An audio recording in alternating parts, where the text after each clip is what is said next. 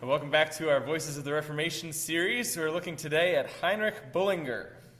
I was joking with a few people right before this that I got corrected on his pronunciation of his last name about uh, 35 minutes ago. Uh, I used to say Bullinger. I always used to say Bullinger. You might hear people with that last name pronounce it that way in America, but it would have been Bullinger or Bulling, Bullinger. Heinrich, he sometimes we'll see him called Henry Bullinger because Heinrich is just German for, for Henry. Uh, but we're going to be looking at Bullinger today, Bullinger today a lesser known reformer. He was the successor to Zwingli in Zurich. So if you remember Ulrich Zwingli that we looked at, Zwingli burned brightly and briefly. He didn't last as long because he died in battle, and he did a lot in a short period of time, sort of a fiery person. Uh, Bullinger was the, the successor to him who served for decades in long faithfulness. He was not put to death or anything. He died uh, in old age served for many decades uh, as the pastor, the main pastor there in Zurich. Had a huge impact on the Reformed movement all across Europe as a result of long faithfulness. And so he didn't, he didn't make the splash that Zwingli did uh, or Luther, but he made a, a, great impact slowly over time. And so we'll look, look at his uh, impact today. He, he had a particular influence on English Christianity.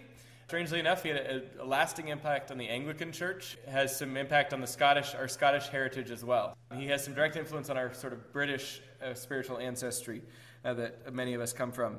But as we look at his, the, the, some of the things he grappled with in, the, in reforming the church, a couple of key questions that we'll be looking at today are, are the question of why we baptize infants. He dealt with that in a big way in his time, infant baptism. And then also, what does unity look like not being Catholic. There was great Catholic unity in a certain sense of being under the Pope and being part of this Catholic Church. Protestants had to figure out what does it look like to be unified, and, and Bullinger was a big part of that, uh, helping with that Protestant unity. He also has one of the best beards in the Reformation. Uh, it's only going to get better. We're going to see some later pictures of him. Uh, maybe until we get to John Knox, might be the best beard that we have uh, up to this point. Today, we're going to look at his family life and conversion uh, some of that's just sort of more overview of his life, family life and conversion, and then we'll look at his covenant theology and then at his unifying efforts. So, sort of three general sections before we get to some application today family life and conversion, then covenant theology, and then uh, some of his unifying efforts. He lived from 1504 to 1575. So, when, when did the Reformation kick off with the 95 Theses? What year? 1517, right? Okay, so we're going to get that drilled into our heads. So, he's born before the beginning of the Reformation, but not long before. Uh, so he's, he's not one of the very first ones in this, but 1504 to 1575. Born in 1504, he was actually the son of a priest. Kids, why, does that, why is that strange? He's son of a Catholic priest. Priests weren't supposed to get married. His father, strangely enough, he was a parish priest in, in Bremgarten, B R E M G A R T E N, Bremgarten in Switzerland, about 10 miles west of Zurich. And he had this arrangement where he had had a formal, uh, established a formal relationship with this woman and essentially lived with her as his wife because he paid tribute to his bishop regularly and got away with it because of that. So it gives you a little picture of the state of the church at the time. Had taken a vow of celibacy, but as long as he paid his bishop, he got to have this wife and kids, and he had all these children, and they had a home, and he claimed all these children, and it was just a family life. And that's just the way it was. Again, the celibacy thing was not working. Uh, Bullinger was, or Bullinger, Heinrich was the uh, fifth child, I think, in that family. He, his, there's one story in one of the accounts. D'Aubigné, one of the historians, rec- records an account of his father objecting, objecting to indulgences. So his father was not uh, not a Protestant in any sense at that point, but his father, as a priest, did not like this indulgence seller coming and taking his people's money. There may be some of that. Uh, there was some, some concern with what was going on in the Catholic Church just in his home, in his upbringing. So he, but he grew up, was a gifted child. Um, he had some uh, near misses as a child that are often recorded. I will say, I want to say up front here, I'm relying on a lot of secondary sources for this. I've not read a lot of Bullinger myself, and there aren't as many things as readily available in the resources that I had. So I'm, I'm trusting some secondary sources here, but several of them pointed out that when he was a child, he had the plague. Plague went through often at that time. He had a, a quite bad case of the plague, and that one of them said that he was on his way to be buried. They thought he had died. His parents had thought he had died, and then they saw a sign of life, and, and he was alive, and they didn't bury him. So he, he nearly died of the plague. Uh, also, as a small child, he was almost kidnapped, almost abducted, and there was a, a man had was starting to take him off. He lured him out of the lured him to him on the road or something, and was taking him away. When bystanders saw what was going on and intervened, and he was spared. A couple of near misses early in his life, you can see God's providence in caring for him and preserving him uh, for the work that God had planned for him. In 1519, he went to study at Cologne. Anybody know where Cologne is? Germany. So he went off to Germany. He grew up in Switzerland. He went off to Germany for university in 1519. And at Cologne, he encountered Erasmus's writings. Erasmus was a humanist who was very critical of the church, who eventually did not end up in the Protestant movement, but, but encouraged a lot of the Protestants. Erasmus and then Luther's writings. Uh, he became especially interested in Luther's writings when there was a book burning. The Catholic Church staged a, uh, the church staged a book burning of Luther's writings, and Bullinger said, huh, maybe I should pay attention to what this guy's writing. If the church wants to burn, then maybe I should find out what's going on in these writings. And so he, that has a way of happening in history. Uh, when you try to uh, quash something, it only increases the interest. Bullinger was very interested in Luther's writings, and, and during that time, as a, as a student, he began studying what Luther was saying. He became very committed to the authority of Scripture and, and said, If anything I read is against Scripture, I'm not going to believe it. He said, I, am going to believe what the Bible says, and even if a church father or a church council or any of these things say something that goes against Scripture, I'm, I'm going to believe Scripture first.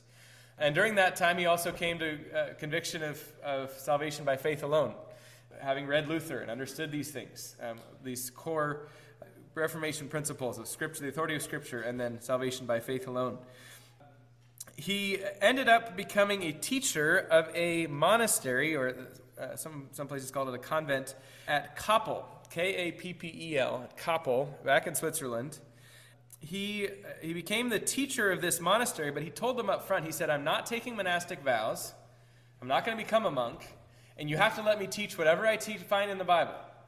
And they said, okay. So he came into this monastery and didn't become a monk just could teach whatever he wanted to teach from the Bible. In the process, reformed this whole monastery. So all of these monks uh, became, I mean, it's functionally, I don't know that every single one, but basically the whole monastery became Protestant, became reformed through his teaching of the Bible. And he, he just transformed that whole community. Uh, he was there from 1523 to 1529 and it did a great work in, in teaching and preaching there to those monks. I meant to say, what, I want to point out that he came to faith, saving faith, through Luther's writings. And it's important to remember this close connection of the Lutheran side of the Reformation and the, and the Reformed side. Bullinger became to faith through Lutherans, but he very much became a, a key part of the Reformed movement. At their core, there was so much commonality there, and we need to not drive that wedge too deep between them. It was too bad that there was such a deep wedge. He came to faith through the Lutherans and uh, then ended up a great leader in the Reformed side of things. In 1527, he met Zwingli. He visited Zurich and met Zwingli, and Zwingli was, took an interest in him, and that started a relationship of training that he would come back regularly to, to Zurich, and uh, Zwingli would t- train him and, and teach him, and he was very impressed with Zwingli. So he, he came back and became a, a key part of this Reformed church there in, in Switzerland.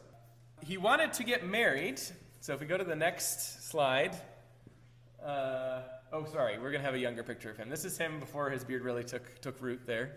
So this is Swing, or this is sorry, this is Bullinger at a younger age. If we go on to the next slide, he wanted to get married, and he found out, or he, he visited a convent that had basically been disbanded because all the nuns became reformed. uh, so you have this sort of trend happening. These these monasteries of people who are spiritually zealous, and then they find out the truth of the gospel, and they become, they're still zealous, but they don't want to be nuns and monks anymore because they, they understand the Bible. There was, he went to this uh, convent when there were two nuns left still there, and one of them was um, Anna Adlischwyler. Name, we'll just go with Anna for now. His, this young woman named Anna became quite uh, uh, infatuated with her. I don't know if that's the right way to put it. He, he, he, liked her a lot, and he sent her a proposal by letter. And I just want to read uh, a little excerpt here of his proposal. Uh, he said, but why? He wrote this huge long letter. Someone said it was like 14 pages or something. Um, near the end, he says, but why are, why are many words necessary? The sum of it all is this that the greatest, surest treasure that you will find in me is fear of God, piety, fidelity, and love which with joy I will show you, and labor, earnestness, and industry, which will not be wanting in temporal things. Concerning high nobility and many thousand gulden, that's money, I can say nothing to you, but I know that what is necessary to us will not be wanting. For Paul says, We brought nothing into the world, and we will take nothing out. Therefore, if we have clothing and food, it is enough. And she was apparently convinced by this letter, but the problem was her mother was not a fan. Um, one source said that she would only let her daughter marry someone rich, and uh, Bullinger was not rich and would never be rich. And uh, so they actually waited until her mother passed away a couple years later. Um, that she waited and honored her mother's wishes, and they did not get married until uh, her mother passed away, and then they got married in 1529. Um, and she seems to have been uh, another of these remarkable women in the time of the Reformation. Uh, there's, there's one fascinating account that's, uh, of, of her, uh, her tenacity. Uh, Bullinger had become pastor of his father's parish in Bremgarten. His father had actually become reformed, and the people didn't like it and got rid of him, and then somehow Bullinger himself came back or got to be pastor there. Anyway, he was pastor of his father's parish there in Bremgarten, and then in 1531, when Zurich lost the battle where Zwingli died, if you remember, Zwingli died in battle. Zurich lost this battle against the Catholic forces, and Catholics started taking over a lot of these areas. They were sweeping through, and this Catholic army was about to arrive in Bremgarten. And so Zwingli fled for his life because the pastors were, had targets on their backs. He fled for his life and went to Zurich, leaving behind his wife Anna and their one and a half year old and their six month old. And she found herself with, I think it said 30, 30 Catholic soldiers to, be, to, to how, be housed in their home. And she said, Enough of this. And she took her two babies and she went to get out of the city and got to the gate. And the, the guard at the gate would not open the gate for her. And and if this is to be, I, I, haven't found the original sources on this, but it says that she rest, she, she took the key by force from this guard, unlocked the gate, and got out of there and hiked 10 miles with her one and a half year old and her six month old to rejoin Bullinger in Zurich. So, pretty amazing. Amazing lady, um, quite quite hardworking. With the, the, other accounts of her um, tireless labors in maintaining a home, much like Katharina Luther's home, where they had this large not wealthy, but a large home in the sense of lots of people coming and going, many children. They had 11 children and adopted other children. They took in Zwingli's wife and children when Zwingli died and took care of them. Um, she had students coming, she had refugees coming and going all the time. Just incredible labors in uh, maintaining a home on not a whole lot of resources um, and, and serving the church in an amazing way that way. Yes, Simi. Sorry, yes, this is Anna. I'm sorry. This is, this is uh, Anna Bullinger. She was a great help to, to him. He, she died before he did. We'll get there here in a little bit. But when she died, he, others were telling him to remarry, and he said there, there will never be another Anna. And so he did not remarry after she died. And uh, once again, it, this was a new and powerful part of the Reformation to have the leading spirit, the spiritual leaders be family men. And we talked about that with Luther. That uh, you know, Bullinger's own father had managed to be a family man anyway generally speaking, that the great spiritual leaders prior to this had not been family men. And so they, these leaders had an opportunity to show what it looked like to be a husband, uh, to be husband and wife, to have children, and to, to bless people with their homes. Another side note on his parents, he actually, they got married when he was 25. His, his parents became reformed later, and they actually got married, and he got to see his, his mother marry his father. And so that was, a, it was an encouraging thing so that was sort of his family life, his conversion. Then uh, one of the key things that Bullinger is responsible for was articulating covenant theology. You can go to the next slide there. This is another kind. You can see his beard is getting even better here. Uh, Bullinger was incredibly res- or, uh, influential in our thinking uh, um, on covenant theology. There were great debates over baptism during this time. So in the Reformation, you had uh, the, the tradition in the church of baptizing infants. In the Catholic Church, do you know why they baptized, what they believed the baptism accomplished? Getting rid of original sin. So they thought you baptize the baby because then their original sin is gone. And they even had midwives uh, approved to baptize babies uh, because if the baby is about to die, they've got to baptize them because they don't baptize them, their sin's not washed away, and then they'll go to limbo or whatever it is that they won't get to actually go to heaven. And so they this sort of a superstitious view of baptism that it was it actually saved people it actually washed away their original sins lutherans ended up in a similar place a little bit different but the lutherans said that baptism saves the baby, but it's by giving the baby faith in the act of baptism. So they would say it's still baptism by faith, or salvation by faith, but it's giving this baby faith in the moment. So functionally, it ends up looking the same as the Catholic view because it actually saves the baby, and then you can lose your salvation later. Now, the Anabaptists, or what were called the radicals at the time, that we'll be studying in, in weeks in the future, the Anabaptists look at that, looked at that and said, that's not what the Bible teaches. Baptism is only for believers. They aren't actually the ancestors of today's Baptists, but they're ancestors in their thinking of that idea that only believers can be baptized. Zwingli and then Bullinger after him had to deal with a lot of this Anabaptist question in, Zwing, in Zurich. And they debated them a lot. They had a lot of these discussions. And so Bullinger's looking at Scripture and he's saying, okay, we've got this tradition in, in the church, and it's a long-standing tradition that, that we baptize our babies. The Anabaptists are saying it shouldn't be, that it's only salvation is only by faith. Well, what does Scripture say? Zwingli is the, the first to really articulate, in the time of the Reformation, the first to articulate the connection between circumcision in the Old Testament and baptism in the New Testament.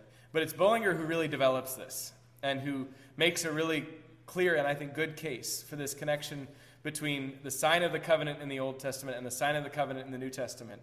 And that all the way along, in God's, peop- in God's people, uh, the, the families of the children of believers get to be part of the covenant community. You see that in Abraham, you see that all the way through the Old Testament, and then you see households being baptized in the New Testament. And it's Bullinger that really um, def- articulated a lot of that, defended a lot of that. Uh, that in, in both Old and New Testaments, the children of believers are holy. Covenant promises are for us and for our children.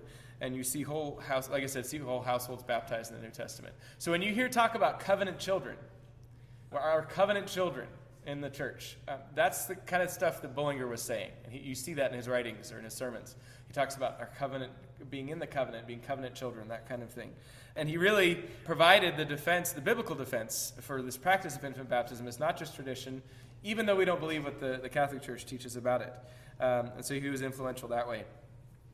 Um, he was also influential in unifying the Reformed movement. So we can go to the next slide there. He was responsible in 1549 for uh, coming up with what's called the Consensus Tigurinus. Uh, Tigurinus, T I G U R I N U S. And this was a document come up with that was uh, put together with, with, between Bullinger and Calvin. So we haven't gotten to John Calvin yet. But John Calvin is part of the French part of Switzerland. We're going to get into some more geography, I think, in the weeks ahead. Calvin's in the French part of Switzerland. Bullinger's in the German part of Switzerland. Calvin's in Geneva. Bullinger's in Zurich. And uh, historically, uh, they had some different views on the Lord's Supper. Zwingli had said it's just a memorial. It's, there's nothing spiritual happening actually in the act of taking the Lord's Supper. Jesus is not present in the Lord's Supper. In, in some of his early views, Zwingli may have come around a little bit on this later. But Calvin had later on was going to say Jesus is spiritually present in the supper. We spiritually feed on him in the act of eating the bread and drinking the cup. We spiritually feed on Christ. And so it is a blessing, it's a means of grace to us. Bullinger was a little sort of in between the two of them, but he looked, at, he and Calvin looked at the Reformed movement across Switzerland and other parts of Europe, and, and they said, we need, to, we need to be unified here. We need to find a way to come together. And they worked on it, and they, they got together and, and wrote up this document that, that they could both agree to. They still didn't agree perfectly on their view of the Lord's Supper. I, I don't think that, from what I can tell, Calvin still believed in more of a more of, a, of, the grace being given in the act of eating the bread and drinking the cup, more so than Bullinger. But they looked at this and they were able to write something that they could both agree to. And, and Bullinger there, there was a, a, wording choice that Bullinger said, no, I'd really rather let's use this word, and, and, Calvin was okay with that. And they were able to come to an agreement that unified the Reformed movement. Because really the question was, uh, they'd already seen the Lutherans and the Reformed split, right? They, would had that um, Zwingli and Luther sitting across the table, uh, across the table from each other, and Luther pounding on the table, you know, this is my body. And they couldn't agree because of the Lord's Supper. And ever since Luther and, Re- and Reformed have been split. And they looked at the Reform movement and said, are we going to do this again? Or can we be unified? Can we find a way to, uh, are we enough in agreement that we can uh, be, be unified? And they were. And that's from there on out, the Reformed movement didn't split over the Lord's Supper. That, that was essentially, it provided this consensus that they could move forward with. Also, uh, he was responsible for writing the Second Helvetic Confession. The Second Helvetic Confession. Helvetica was the name, the Roman name for Switzerland. So in Latin, Helvetica is the name of Switzerland. Anyone who's read the Asterix uh, comic books, Asterix the Gaul, he goes and visits Helvetica. Maybe that was just me growing up. But um, Helvetica is Switzerland. The second Helvetic confession is the second Swiss confession. And so in 1562, he wrote this confession and revised it in 1564. And it's just a wonderful summary of the Reformed faith. It's much like our Westminster Confession, and it just goes through different categories in theology and states what the Bible says. And we wouldn't, we wouldn't agree with absolutely everything in the Second Helvetic Confession, but it was a wonderful summary of the Reformed faith. He originally wrote it just for, as his own statement of faith, but it became, as people shared it, it became um, well recognized as a good summary of the faith. It became adopted by many nations, actually, as nations were adopting covenants. It was adopted in Hungary, or sorry, in Scotland in 1566. So before we had our own Westminster Confession, you know, 80 years uh, before our own confession, we the Scottish said, yes, we agree with this confession. This is, we agree with these truth sta- statements of truth. It was adopted in Hungary in 1567, France in 1571, Poland in 1578. He created this reformed unity across Europe by being able to express the reformed faith in a, in a way that's biblical, that is not trying to get into too much of the weeds, in a way that many people can sign on to and say, yes, we believe this. And, and this is really important because at the time, uh, Protestantism had splintered a little bit. You had the Lutherans and the radicals and the Reformer, Reformed. And there's this question of where does, where does unity come from? We don't have a pope to rally behind. Uh, we don't have just the, the absolute authority of the tradition of the church to rally behind. We believe in Scripture as the highest authority, but that doesn't mean we think that anything goes. Right? We don't just say, well, here's your Bible, think whatever you want to think. We do believe that there is a right interpretation of Scripture none of us have it perfectly, but we do believe that there is a right interpretation of Scripture, and there should be a general body of belief that we can all agree to. And this is the history of, there's a history of that of creeds earlier in the church, and that developed into confessions in the Reformation, where we say, these are things that we see are absolutely clear in Scripture. And we're going to summarize that, and we're going to all sign on to it together. And this is, we are confessional. We, we believe these things together. Uh, we are not we don't say no creed but Christ, no book but the Bible. We say, yes, the Bible is our highest authority, but we believe this, the, the teaching of Scripture is such that we can collect it together into something that we can agree on together and say this is the proper interpretation of Scripture, as opposed to uh, some of these other ideas that are not uh, the true gospel. This will begin a trend of confessions. He wasn't the first to write a confession. We had Melanchthon wrote a confession that we saw already. But there's going to be more and more of these confessions that, that are based on each other that, that eventually resulted in the Westminster Confession that is our own confession in our church still today. And so he had a great influence in unifying the Reformed Church that way. He also had, we can go to the next picture again, I think we can get back to Bullinger himself. Go ahead to the next slide there. Okay, the beard just keeps getting wider, so we're, we're doing well here. He also wrote what are called the decades. Decades meaning uh, sets of 10. They're not decades of years, but five sets of 10 sermons. So 50 sermons. They're called Bullinger's Decades, and they were a summary of the Christian faith. So they were, they were basically a systematic theology, but in the form of sermons. And he wrote these 50 sermons that cover the, the, cover of the Reformed faith. It was it became, interestingly enough, became incre- incredibly influential in England. Uh, the English had gotten to be fans of Bullinger because uh, when Mary Tudor, uh, more affectionately known as Bloody Mary by Protestants, came to power in England and reinstated Catholicism and started burning Protestants at the stake, a lot of Protestants left England. And many of them came to Switzerland. And a lot of them came to Zurich. And so the Bullinger home found itself inundated with all these English um, refugees, but they came to love Bullinger. And he trained them a lot. And so, whenever he wrote these decades, these, this summary of Christian belief, they got taken back to England and actually became the standard, uh, the basis of, of, theological training in the Anglican Church for many years. He was Swiss, but he became his work became the standard for theological training in, in the Anglican Church.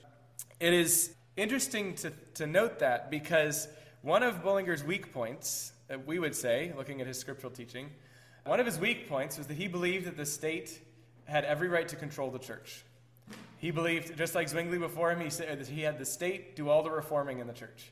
He was appointed as basically the head of the church in, in Zurich there. So his church government was not, not real biblical. It's interesting to note that he was very reformed in other respects, but he was fine with the, the state controlling the church, which means, which makes, and so the English liking that makes sense. if you know your Anglican history, the Anglicans, the queen controls the church, or the king controls the church the historic Anglicans are very reformed and very scriptural in other respects. And so Bullinger, being uh, fine with the state controlling things, but also very reformed, makes sense of his impact on the Anglican church later. But he, he had an incredible reach across Europe. One source said that he has 12,000, we have 12,000 of his letters still today, writing letters constantly all around Europe. And this was a united movement across Europe and, and corresponding and traveling and ref, you know, refugees going to one place and going back to the other place. And he was right sort of at the center of it all for many years. And he was corresponding and encouraging and training and, and all of these things. And you can see that he has this long, steady influence in bolstering this reformed movement uh, all across Europe. It would not go on forever, though. He got the plague in 1564, was um, near death uh, in 1564, and his wife Anna cared for him and then got the plague herself in the process, and then he, he recovered and she died. Um, so, another wonderful evidence of her, her sacrificial love, caring for him and then dying of the plague herself. He was sickly for quite a while after that. It was never quite himself again, and ended up dying in 1575 and passing the reins to, I believe it was his adopted son who actually took over from him in, in, uh, as the lead pastor there in Zurich. But thinking a little bit about some applications for today, we are indebted to, uh, again, to Bullinger for his covenant theology, for understanding the continuity of the Bible. The Old Testament's not some totally different thing, and then we have the new gospel and the New Testament. It's one covenant of grace. If you don't know that, if you struggle with that, if you go back to the Old Testament and you read it and you say, What is this all about? It seems like this whole different thing. I would love to help you with that but also dig into those things and see that there's one covenant of grace all the way through the Bible. God's plan of redemption, salvation was always by faith, by grace. And it had different form, you know, the, the outward forms were different, but Bullinger did a wonderful job of helping us rediscover that and, and champion that. So, so do read your Old Testament, see that continuity, that covenant continuity all through Scripture, and be very thankful that we get to include our children in that covenant community. But also, just eh, he's an example to us in, in confessional unity and working for unity. He worked for unity with the Lutherans early on and couldn't get there. He tried. He couldn't get the unity with the Lutherans, but he fought hard for unity with the other Reformed churches and, and accomplished a lot of that. We've got to figure out a way to be unified with our brothers in Christ who share the who belief in the same gospel, even when we differ on other things. And, and it's so hard to know, and it's always been hard to know historically what's worth fighting for, what's worth dividing over, what's not reading some of those historic confessions can be really helpful for us to look back and say, what did they unify around? What was important enough to them to put in this confession? What things did they leave out and say, we can have some diversity on this? And, and really, we need to strive for unity, to strive for, uh, to not just be Lone Rangers, not be um, uh, sectarians and, and thinking like we're the only true believers of true church, but finding ways to be unified with, with brothers and sisters who share the same gospel. Go, actually, I think there might. Is there another slide, or is that it? I can't remember if I had another. We're just back to the back to the sort of the average beard here. So we can go back to that. Any questions today? Robin. Was there a first Helvetic confession? Yes, there was a first Helvetic confession. Helvetic confession. He was a co-author of it with several of the other Swiss reformers but it must not have been quite as good because it, it, didn't it didn't take off the same way. I, I, can't remember. It was it was a few years before that that one. I think it might have been in the 1530s. It just didn't take off in the same way. What churches now? Because I feel like maybe we studied this at one point. Maybe we didn't. But what churches now would use the Helvetic? So I don't know. So I know it was included in the UP Book of Confessions. That's still technically part of the PCUSA Book of Confessions. So it's still technically there. PCUSA wouldn't subscribe, uh, in, in practice, it doesn't subscribe to a lot of those things. I don't know of any other churches right now that have it as their confession. Because eventually you have the Dutch Reformed have the Heidelberg Catechism and the Canons of Dort. Right, so we have the Heidelberg, and then Canons of Dort, and the Belgic Confession. So those, and then we have in the Scottish tradition, we have Westminster Confession. You see a lot of commonality there, but I don't. Somebody could correct me on that, and um, somebody comes back later and let me know. Uh, I don't think there's a church today that is committed to it, but it's a lot of the same content as the Belgic Confession and the Westminster Confession. Yes. Am I recalling correctly that there's a Bullinger study Bible? Oh, I don't know. That's It seems like maybe there is, that would have some of his notes in it or something. I, I just okay. from something that Yeah. Sure. Yeah. Ed's saying there, there might be a Bullinger study Bible, which that would be great. Um, we do have a lot of his material, you know, left. And he's he's left a lot of excellent works. So I could see them taking that and making it into a study Bible format, having his notes. That could be. I don't know.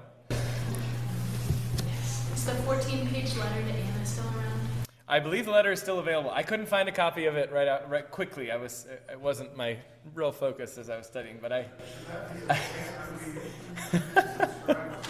yes, they're requiring a 14-page letter. Yeah, I don't know. I, 14.